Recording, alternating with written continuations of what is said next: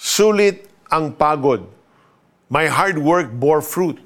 This is what overjoyed parents usually say after seeing their child graduate. Why wouldn't they feel happy? Their shout of triumph speaks of their many years of working to support their child's schooling. Board passers or athletes who win medals say the same thing, but nothing could ever come close to the joy and triumph that the Son of God, Jesus, felt. After going through hardships, the mockery of his enemies, physical torture, and even death for the forgiveness of our sins, he finally won the victory. His sacrifice had meaning dahil lahat ng tao who placed their faith in Him and what He had done on the cross are forgiven, made holy, and declared not guilty.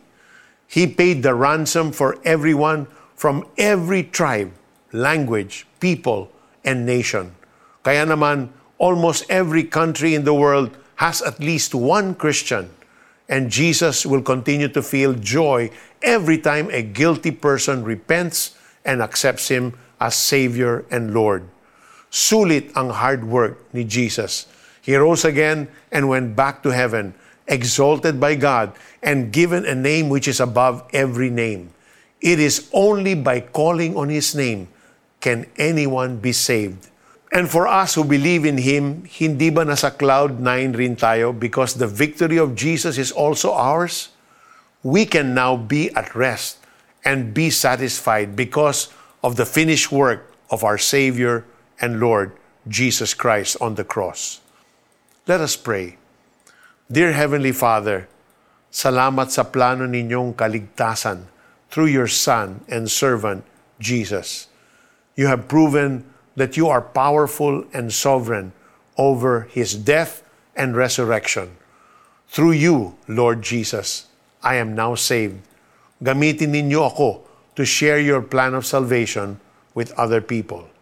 For our application, ipagpray mo na maunawaan niya ang plano ng kaligtasan at tanggapin si Jesus sa kanyang buhay. Pagkatapos ng mahabang pagdurusa, muli siyang lalasap ng ligaya. Malalaman niya hindi nawalan ng kabuluhan ang kanyang pagtitiis. Ang tapat kong lingkod na lubos kong kinalulugdan ang siyang tatanggap sa parusa ng marami at alang-alang sa kanya sila'y aking patatawarin. Isaiah 53 verse 11 May God's protection, blessing, and favor fill all your days as you put your trust in Him. This is Peter Cairo saying, God bless you.